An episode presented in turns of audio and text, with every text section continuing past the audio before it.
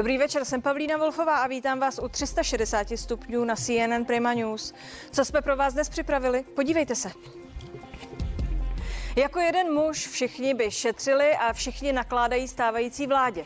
Aktéry včerejší předvolební debaty Hlas lidu byli Jiří Dolejš z KSČM, Radim Fiala z SPD, lídr hnutí Přísaha Robert Šlachta a představitel hnutí Trikolora svobodní soukromníci Petr Bajer. Kdo z nich usedne v příští sněmovně? Na pár věcech se diskutéři ve skutečnosti vášnivě neshodli, ať už z přesvědčení, anebo kvůli předvolebnímu boji. Bojují o stejné voliče a bojují o ně chytře? Předvolební debatu okomentují novináři Dalibor Balšínek z týdeníku Echo a Martin Komárek z Deníku. Zdražit benzín o 18 korun, tak jak se to chystají udělat v Německu. Stane se to i u nás? Co tenhle německý skok přinese Evropě? Zeptám se ekonoma Lukáše Kovandy. A odrážejí nové otázky v testech českých autoškol změnu, kterou prošlo řízení za posledních 10 nebo 20 let. Budou stačit na to, co všechno se v silničním provozu změnilo. No a dá se ještě koupit řidičák? To je téma druhé části dnešních 360 stupňů.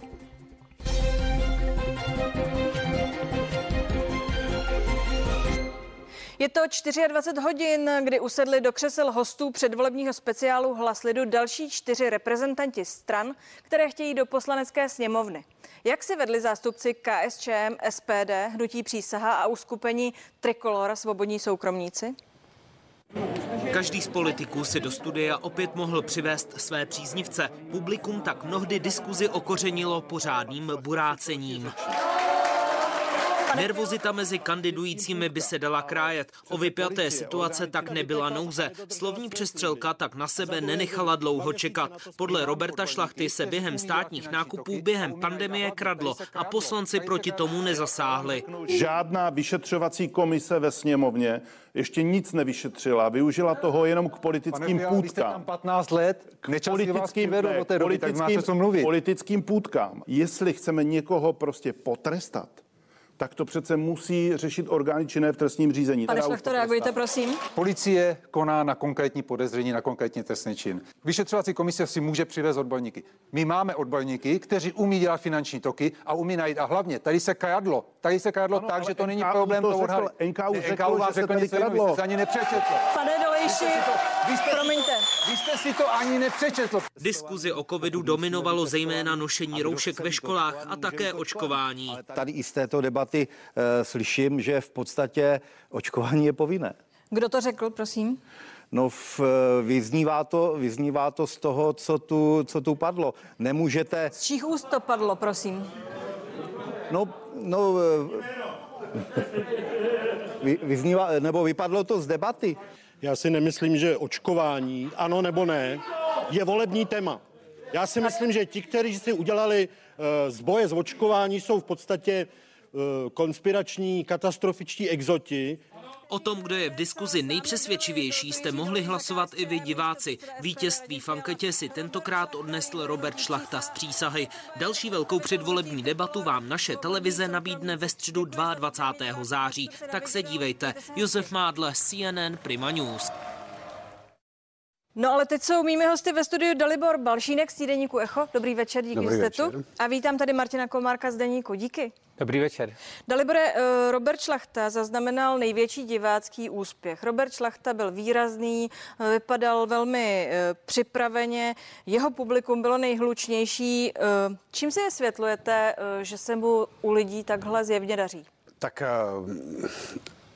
Zásadní roli hraje také to, kdo proti němu stál jako partner. A vy jste vybrali ty strany, které jsou buď na hranici nebo pod hranicí vstupu do poslanecké sněmovny a mezi nimi se dle názoru diváků jim vypadal jako, že nejpřesvědčivější. Dovedu si to představit, že to tak je, ale... To myslím, že nebude rozhodující. Rozhodující, kolik z těch 4 stran, které tam byly zastoupeny, se dostanou do sněmovny. V každém případě Robert Šlachta v tom diváckém hlasování vlastně porazil ty matadory, dobře oblečeného Radima Fialu, porazil pana Dolejše. Jak vy čtete vystupování Roberta Šlachty? Jak vy ho hodnotíte? Takhle, já ho hodnotím dobře, jak v této debatě, tak co se týče startu volební kampaně. Ale na druhou stranu průzkumy volebního mínění ukazují, že na tom není tak dobře, a jak bych čekal. Jo, já jsem ho typoval, že to bude černý kuň voleb, ale zatím to vypadá, že černý kuň voleb je Tomio Okamura a Robert Šlachta je pořád někde okolo té 5. Já jsem si říkal, jo, když ano, neblahé paměti, když jsem za něj kandidoval, překročilo tu 5, tak to pak vystřilo nahoru až k těm 18,5, ale Robert Šlachta překročil 5, což se prý kupuje, možná, že ne, a zůstalo to okolo té 5, dokonce pod ní. No, k tomu se dostaneme. Pojďme se podívat tedy ještě jednou na včerejší vystupování Roberta Šlachty. Prosím. Já po té době, co rok a půl vlastně jsme byli v nouzovém stavu a to, co jsme prožili, tak věřím tomu, že vláda je připravená a bude muset být připravená na to, aby jsme nešli do nouzového stavu, a naprosto bych ho odmítal, protože důležité je samozřejmě číslo hospitalizace v nemocnici, jde o přetíženost nemocnic, to je číslo, které musíme sledovat, a to je velmi důležité. A šel bych cestou Velké Británie, která udělala komplet revizi svého krizového řízení a byla schopná se poučit z toho, co za ten rok a půl se udělalo špatně. Takže pro mě nouzový stav v současné době by neměl být a neměli bychom na něj v žádném případě přistoupit. Připomeňme si, že nouzový stav na stole teď není, tak jako že si prozatím nechodíme pro příklad do Británie pro rozvolnění. Dalibore, kde se podle vás Robert Šlachta učí těm politickým dovednostem, tomu, jak vlastně dělat toho politika? Nepochybně má velmi dobré profesionální zázemí, protože pokud si dobře vybavuju, jeho kampaň začala před už 4-5 měsíci, pokud nepočítáme navíc tu knihu, kterou vydal, a když se podíváme na zpracování jeho vizuálních materiálů, tak patří k těm lepším. A také zazněla informace, že pro něj pracuje část lidí, které dříve pracovala pro tým Andreje Babiše. O tom není sporu, že ta jejich kampaň i letos je nejprofesionálněji dělená. Tedy od koho se podle vás učí? Má marketéry. Jsou lidé, kteří ho učí, nezabývají se takovými věcmi, jestli mluví spisovně nebo nemluví spisovně. Podstatné je, že působí autenticky. To je strašně důležitá věc. Já si myslím, že nejklíčovější pro toho politika je, aby působil autenticky, uvolněně a aby věřil tomu, co říká. A to Šlachta evidentně dělá. Bude to stačit? Bude to fungovat? Jak se zdá, v té debatě to fungovalo perfektně pro diváky Primy, ale jak ukazují ty průzkumy, tak to nefunguje. Proč to nefunguje? Nebo proč to nefunguje tak, jako fungoval Andrej Babiš? Protože Robert Šlachta útočí de facto na ty samé voliče, které chce Andrej Babiš a které chce Tomio Okamura. A oba dva jsou nestejní, jsou lepší profesionálové v té kampani, jak říkal Dalibor Balšínek. Čili on jakoby nemá kde lovit. Jo? A na pravici nebo v liberálním spektru jsou víceméně ty strany, ty dvě velké koalice a jako ber kde ber, socanům nesebere, komunistům nesebere, Babišovi taky nesebere, protože Babiš se skutečně vzpřímil v té kampani a dělá absolutní maximum, co jde. Takže já v tom vidím tu hranici Roberta Šlachty, že on má velice silné soupeře a nemá kde jim ty hlasy vzít. No, myslíte si to též? Myslím si něco jiného, především proto, že je tady 4 miliony voličů, respektive podle průzkumu, který byl publikován před 14 dny, což je nejvíc v historii před jakýmikoliv volbami, kteří nejsou rozhodnuti. To je více než polovina, nebo to je polovina oprávněných voličů. Znamená to jednak to, že ta kampaň doposud nebyla tak zajímavá, aby přilákala voliče k volbám, nebo aby lidé chtěli vyjádřit svoji vůli, a zároveň to vytváří prostor pro to, že ty průzkumy můžou, nebo ty výsledky budou úplně jiné než ty průzkumy. To je naprosto klíčová věc. A druhá klíčová věc je, že v letošních volbách bude nejméně zastoupena mladá generace od 19 do 29 let. A to bude taky rozhodující moment, klíčový moment pro třeba nástup nových stran nebo progresivisticky orientovaných stran. A já si vzpomínám velmi dobře na to období před 8 lety. Andrej Babiš měl v létě jeho hnutí ANO. Měli je, průzkumy mu ukazovali kolem 3%. Takže to se může ještě strašně dramaticky změnit. Ty doposavadní výsledky nejsou vypovídající a hrozně moc bude rozhodovat, jak dopadnou ty malé strany. To naprosto rozhodne. No a pojďme se tady podívat na dalšího reprezentanta té malé strany, Petra Bajera z Trikolory. Stát od roku 2013 nabobtnal o 60 000 státních zaměstnanců. Máte za to, že nepotřebuje? Náklady nepotřebujeme. Náklady na ně stouply na astronomických 211 miliard korun. To je přeci dvakrát tolik, než by Pokud bych s vámi souhlasila, které podle vás nepotřebujeme? Které ty státní úředníky nepotřebujeme? Můžete jmenovat celé skupiny jich, protože hovoříte Rozhodně se to netýká hasičů, policistů, lékařů, které nepotřebujeme. Ale nepotřebujeme státní úřad, na co potřebujeme ministerstvo místního rozvoje, například. Ministerstvo pro místní rozvoj máte na mysli. Myslíte, že ho nepotřebujeme? Ne.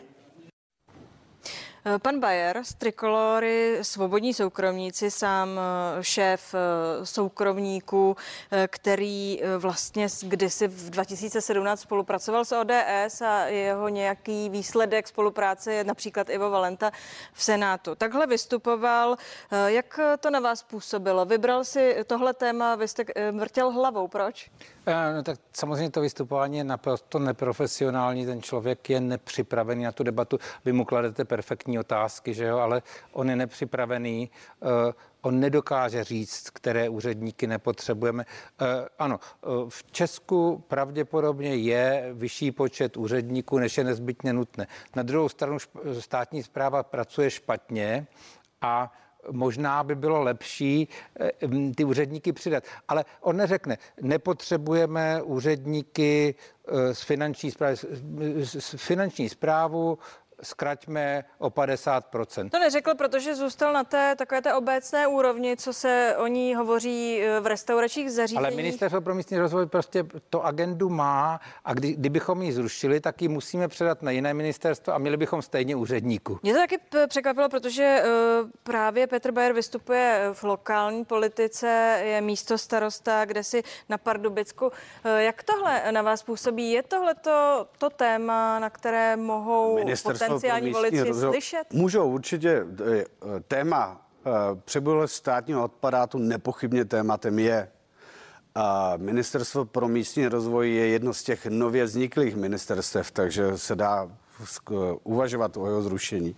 Ale co je asi nejdůležitější, je to, že platy ve státní sféře jsou výrazně větší než té soukromé sféře. A je třeba si uvědomit, že aby byly na ty platy v té státní sféře, musí na ty odvést daně ta soukromá sféra. A tady je zjevná disproporce, která nemůže dlouhodobě fungovat.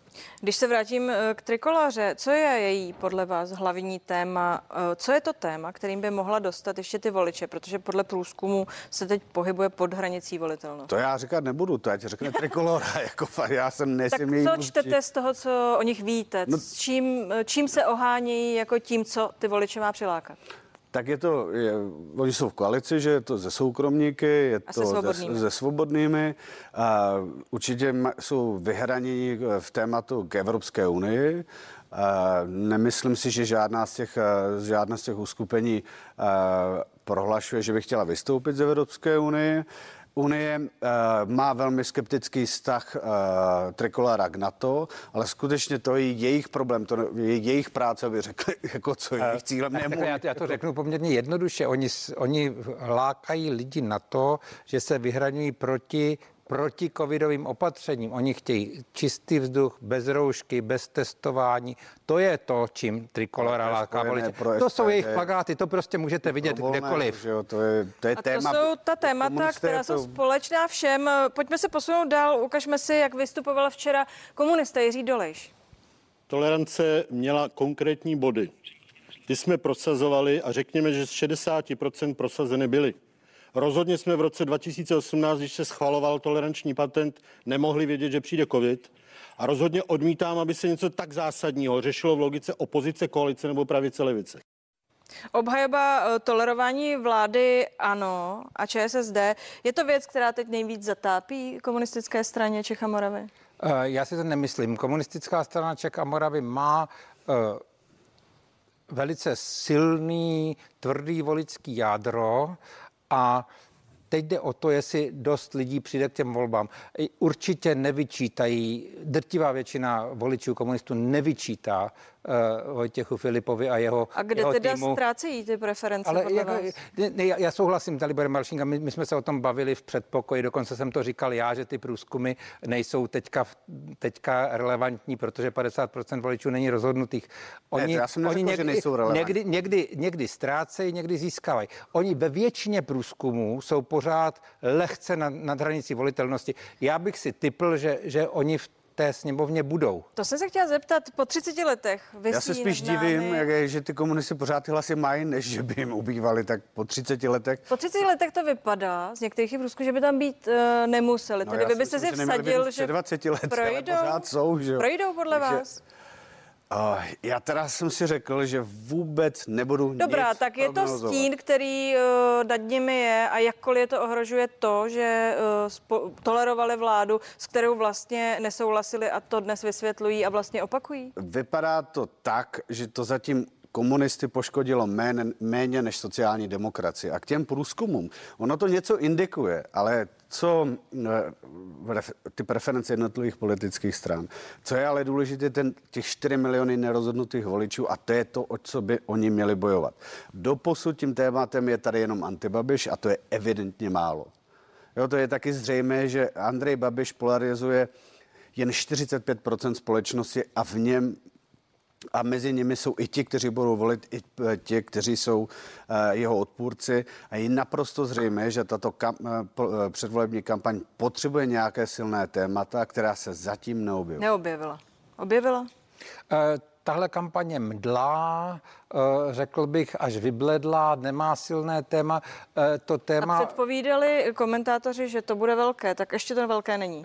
Není to velké, nebude to velké, bude to malé, pokud nepřijde velká vlna covidu. Radim Fiala, podívejme se, jak vystupoval včera on.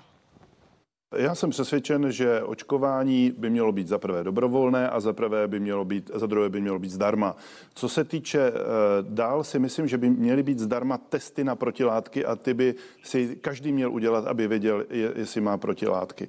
Naprosto odmítám povinné očkování, to, jak zavádí některé státy povinné očkování, odmítáme to a říkáme, že neočkovaní lidé nemají být diskriminováni. To je první věc.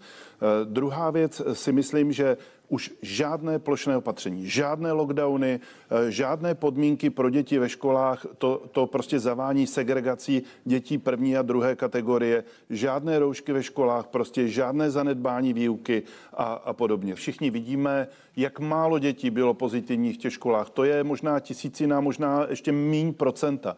A jenom chci říct, že hnutí SPD podalo správní žalobu k Nejvyššímu správnímu soudu na opatření, které se zavádí ve školách pro děti. A jsme přesvědčení, že Nejvyšší správní soud to zruší stejně tak, jak zrušil už 25 plošných opatření předtím. Co si myslí reprezentant SPD Radim Fiala a vlastně to, co tam říkal, mohl říct kterýkoliv z těch včerejších diskutérů. A teď narážím na to, co jste říkal, že vlastně tyhle strany se na mnoha věcech shodnou a přitom chtějí ty stejné voliče, rozhodně 3 z těch 4, pomineme-li specifikum komunistů. Jak to dokážou se odlišit pro ty voliče? Co myslíte, dokážou to? No, nebo myslím už je si, že vítěz. Je to pro ně riskantní. Třeba SPD bude výrazně ubírat ten volného blok. A byť třeba získají 1, 2, 3%, tak to budou procenta, které budou chybět SPD.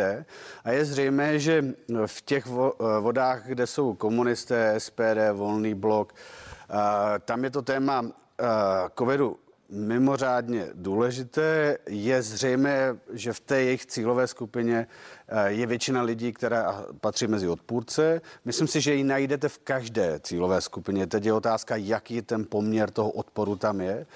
A teď bude důležité, zda přijdou také s jiným tématem než s covidem. Určitě to nebude jediné téma. Na druhou stranu, některá z těchto stran se může stát tím jazyčkem na vahách a potenciálně pak podpořit, vypadá to, že nejspíše z toho, co říkají třeba nakonec hnutí ANO, kterému teď nakládají a které teď vypadá, že volby vyhraje. Myslíte si, že se některá z nich nějak utrhne a bude to fungovat? SPD určitě funguje. A bude ve sněmu. Tipuju, že bude mít větší výsledek, než kolik teďka prognozují průzkumy veřejného mínění. Já se bojím, že to bude, nebojím, já jsem neutrální, tak se nebojím, bude to třeba 15% a SPD může být stranou, která bude stranou vládní a může být stranou, která bude rozhodovat. Přísaha to může být taky, když se dostane přes těch 5%, to určitě. Tedy teď jste to takhle nakreslil a myslíte si, že ty zbývající, říkal jste, že komunisté tam projdou? Takhle, zatím, když vezmeme třeba, udělám si takovou malou propagandu našeho deníku, když vezmeme volební model deníku, tak pořád to vypadá tak, že dvě takzvaně demokratické koalice, říkají si tak, budou mít 108 křesel. Ale jo, ty tady mezi nenajdou asi. V tom případě by mohli udělat vládu. Dosud to říkají. Na druhou stranu se říká a vidíme to v debatách, že na sebe Andrej Babiš a Petr Fiala neútočí.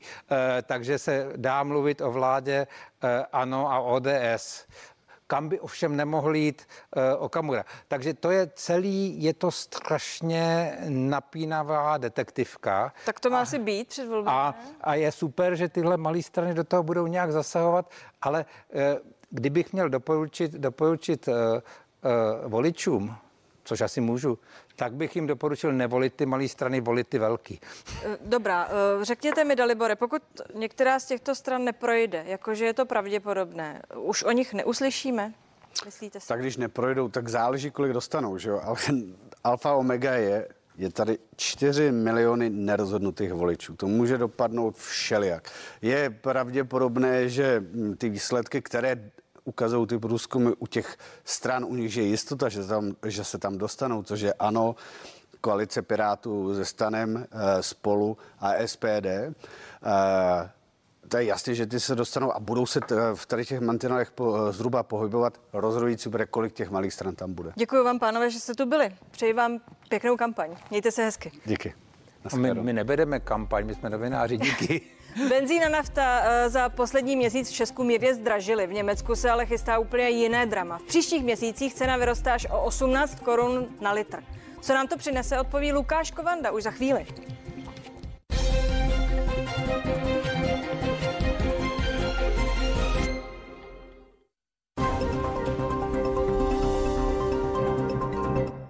Dostává vás nadýmání do trapných situací?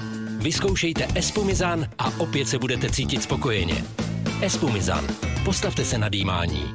Tento týden v Kauflandu potěšíme i Jirku. Nejenom pro něj jsme ve spolupráci s Tula Mordiu připravili irskou whisky Tula Mordiu žádná celá 7 litrů za 299,90. Kaufland. Co pro vás znamená zdraví? Úlevu od bolesti? Možnost volného pohybu? Potřebu chránit sebe a své blízké? Ať už je to cokoliv, pomůžeme vám. Proto máte s kartou Benu Plus většinu léků na recept bez doplatku. Nyní nově i antidepresiva. Benu, vaše zdraví si bereme na starost. V Kauflandu již od středy Superkauf. Tento týden vřes obecný za 15,90. Švarcvalská šunka za pouhých 23,90. A instantní káva Jakobs Velvet za 79,90. Kaufland. Toužíte po novém nábytku? V Asko nábytek si nejen vyberete, ale veškerý nábytek vám i zdarma přivezeme. Asko nábytek. Nejlepší ovoce je ze stromu. Nejlepší mléko je z farmy. A nejlepší zelenina je přímo z pole. Ale proč to nemít na jednom místě? V Lidlu od čtvrtka najdete kuřecí prsa z kostí v ceně 94,90 za 1 kg. Bílé hrozny stolní bezpeckové 500 gramů za 22,90. A sýr grana padano za 64,90. Lidl. Jednička v čerstvosti. Wow. Okamžitě čisté nádobí bez leštění. Nový Somat Excellence. 4 síly v revoluční kombinaci prášku a gelu. Excelentní čistota, perfektní lesk, ochrana nádobí a péče o myčku. Z myčky přímo na stůl. Přejděte na Somat Excellence. Revoluce pro excelentní čistotu a lesk. Bezvadná zábava s ovocem začíná. Je fantastická, mambastická. Jo, fantastická, mambastická. Podpořte své zdraví, vitamíny a minerály za skvělé ceny. V Benu vám rádi poradíme s jejich výběrem i správným užíváním. Nyní u nás najdete Maximak hořčík s vitamínem B6 za 99 korun a na bolest svalů, zad a kloubů Voltaren Forte za 399 korun. Benu, vaše zdraví si bereme na starost. Žili byli dva stateční rytíři, kteří milovali Monte. Jejich hrad hlídal věrný drak. Najednou se objevil hladový medvěd a vrhnul se na jejich zásoby Monte. Rytíři však ubránili svoje dobroty a dali ochutnat i královně. S Monte končí šťastně každý příběh. Monte Snack White. Svačinka pro každého rytíře. Myslíte si, že děláte vše proto, abyste si splnili svoje životní sny? Zpětně třeba zjistíme, že jsme mohli udělat víc, že byla nějaká možnost, věc, kterou jsme mohli udělat jinak. Celý experiment zhlédněte na klíčovaotázka.cz.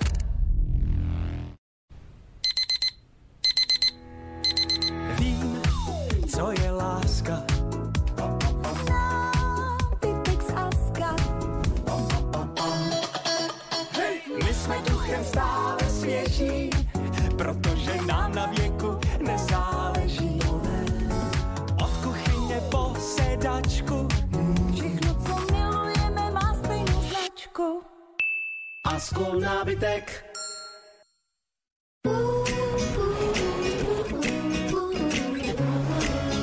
Don't worry. Be Duster. Don't worry, be Duster.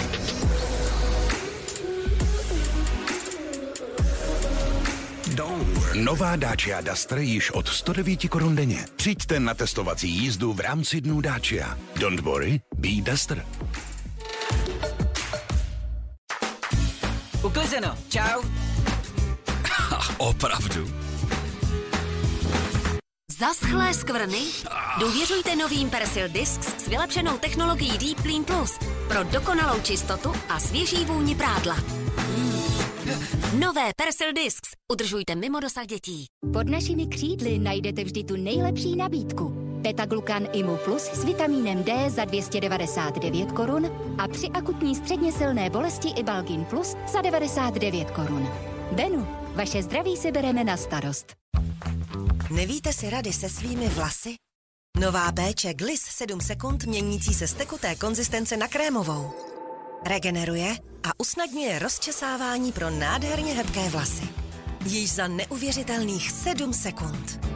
Gliss. Budoucnost v péči o vlasy. Takovou radost si jinde neuděláte, protože pro telefony se chodí k nám. V září i pro hit střední třídy Samsung Galaxy A52s 5G za velmi výhodnou cenu. T-Mobile. Dáme si Pepsi? Znáš něco lepšího? Proč se spokojit s něčím běžným, když můžeš mít Pepsi? To je jako vybírat si mezi honbou za dokonalostí a chutí letní jízdy. Nebo mezi napodobováním druhých a vlastní super zábavou. Jasně, dáme si Pepsi. Sáhni po skvělé chuti Pepsi.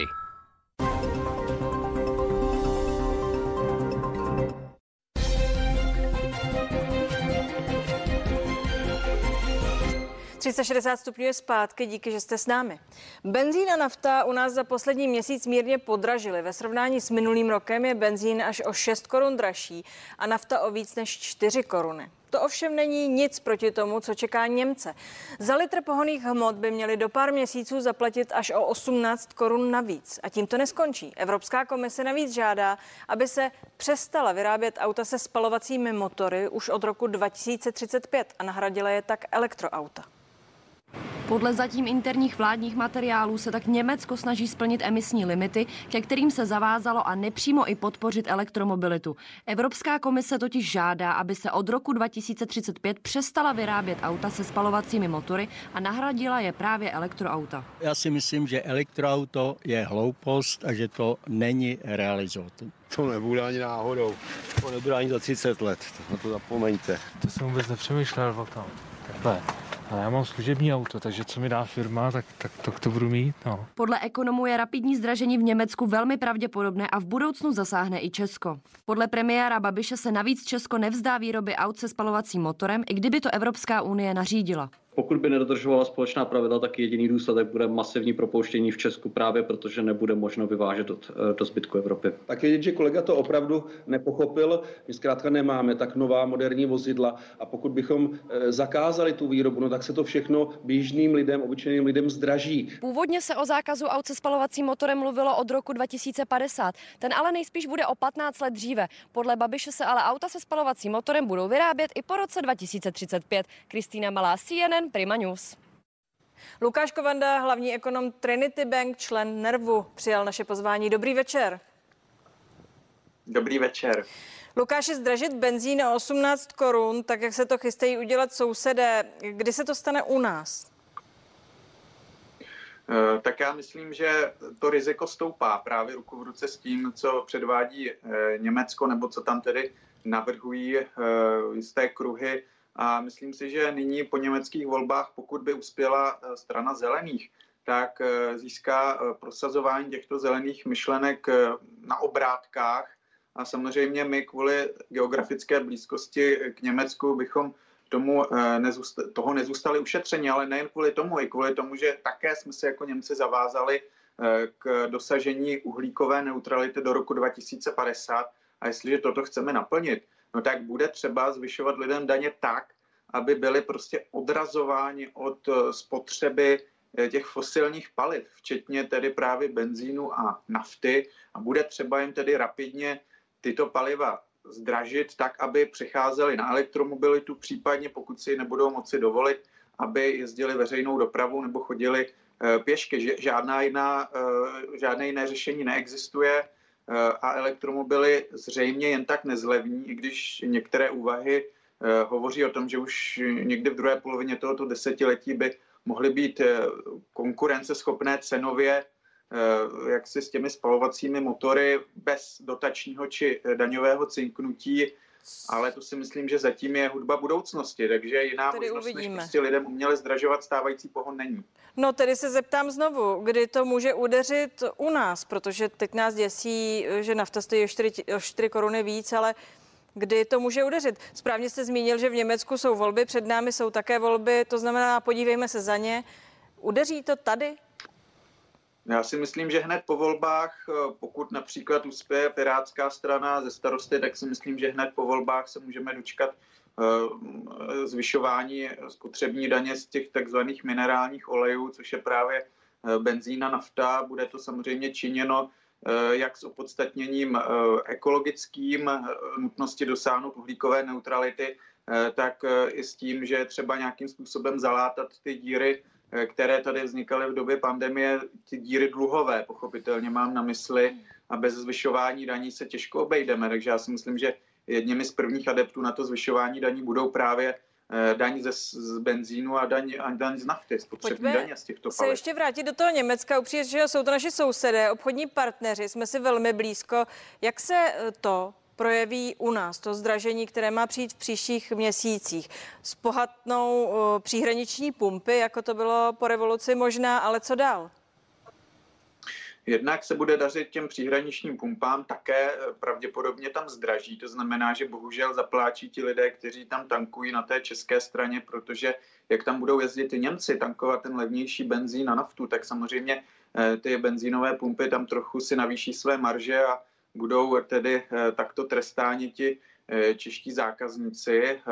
No a v tom delším horizontu je možné, že vzniknou v příhraničí další benzínové pumpy, ale ta situace bude i v jiných zemích podobná. To znamená, že i třeba ve Švýcarsku, v Nizozemsku, protože Německo, pokud toto skutečně prosadí, tak bude zemí, kde je nejdražší benzín i nafta v celé Evropě.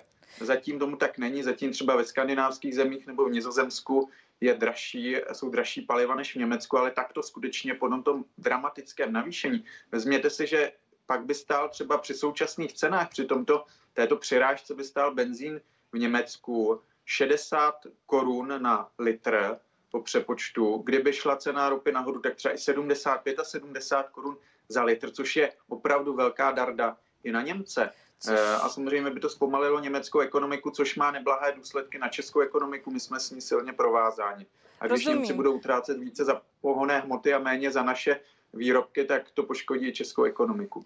Je to za dveřmi, tedy poprosím teď jen velmi krátce, když si zahrajete na prognostika. Míříme tedy nezadržitelně k bodu, že to, co říká Andrej Babiš, že odmítá, že budeme žít ve sdílené ekonomice. Zkrátka dobře, dnes má Čech jedno, někdo dvě, tři auta, tam asi už se pohybovat nebudem v tom dalším světě. Je to tak, velmi krátce, stručně. Je to tak, budeme na tato léta vzpomínat na léta velmi levného, pohodlného cestování. To cestování prostě bude nepříjemné, v budoucnosti bude drahé a chudší vrstvy a nižší střední vrstvy si v podstatě nebudou moci dovolit individuální dopravu. Děkuju, skončili jsme špatně, ale díky za váš čas. Mějte se hezky. Děkuji za pozvání. Ale u aut ještě zůstaneme. Odráží sada funglových otázek v testech autoškol změnu, kterou prošlo řízení za posledních 10 nebo 20 let. Co všechno je jinak a jak dobře se s tím perou čeští účastníci silničního provozu? Na to se budu ptát v další části 360 stupňů. Začínáme už ve 21:20. Sledujte CNN Prima News.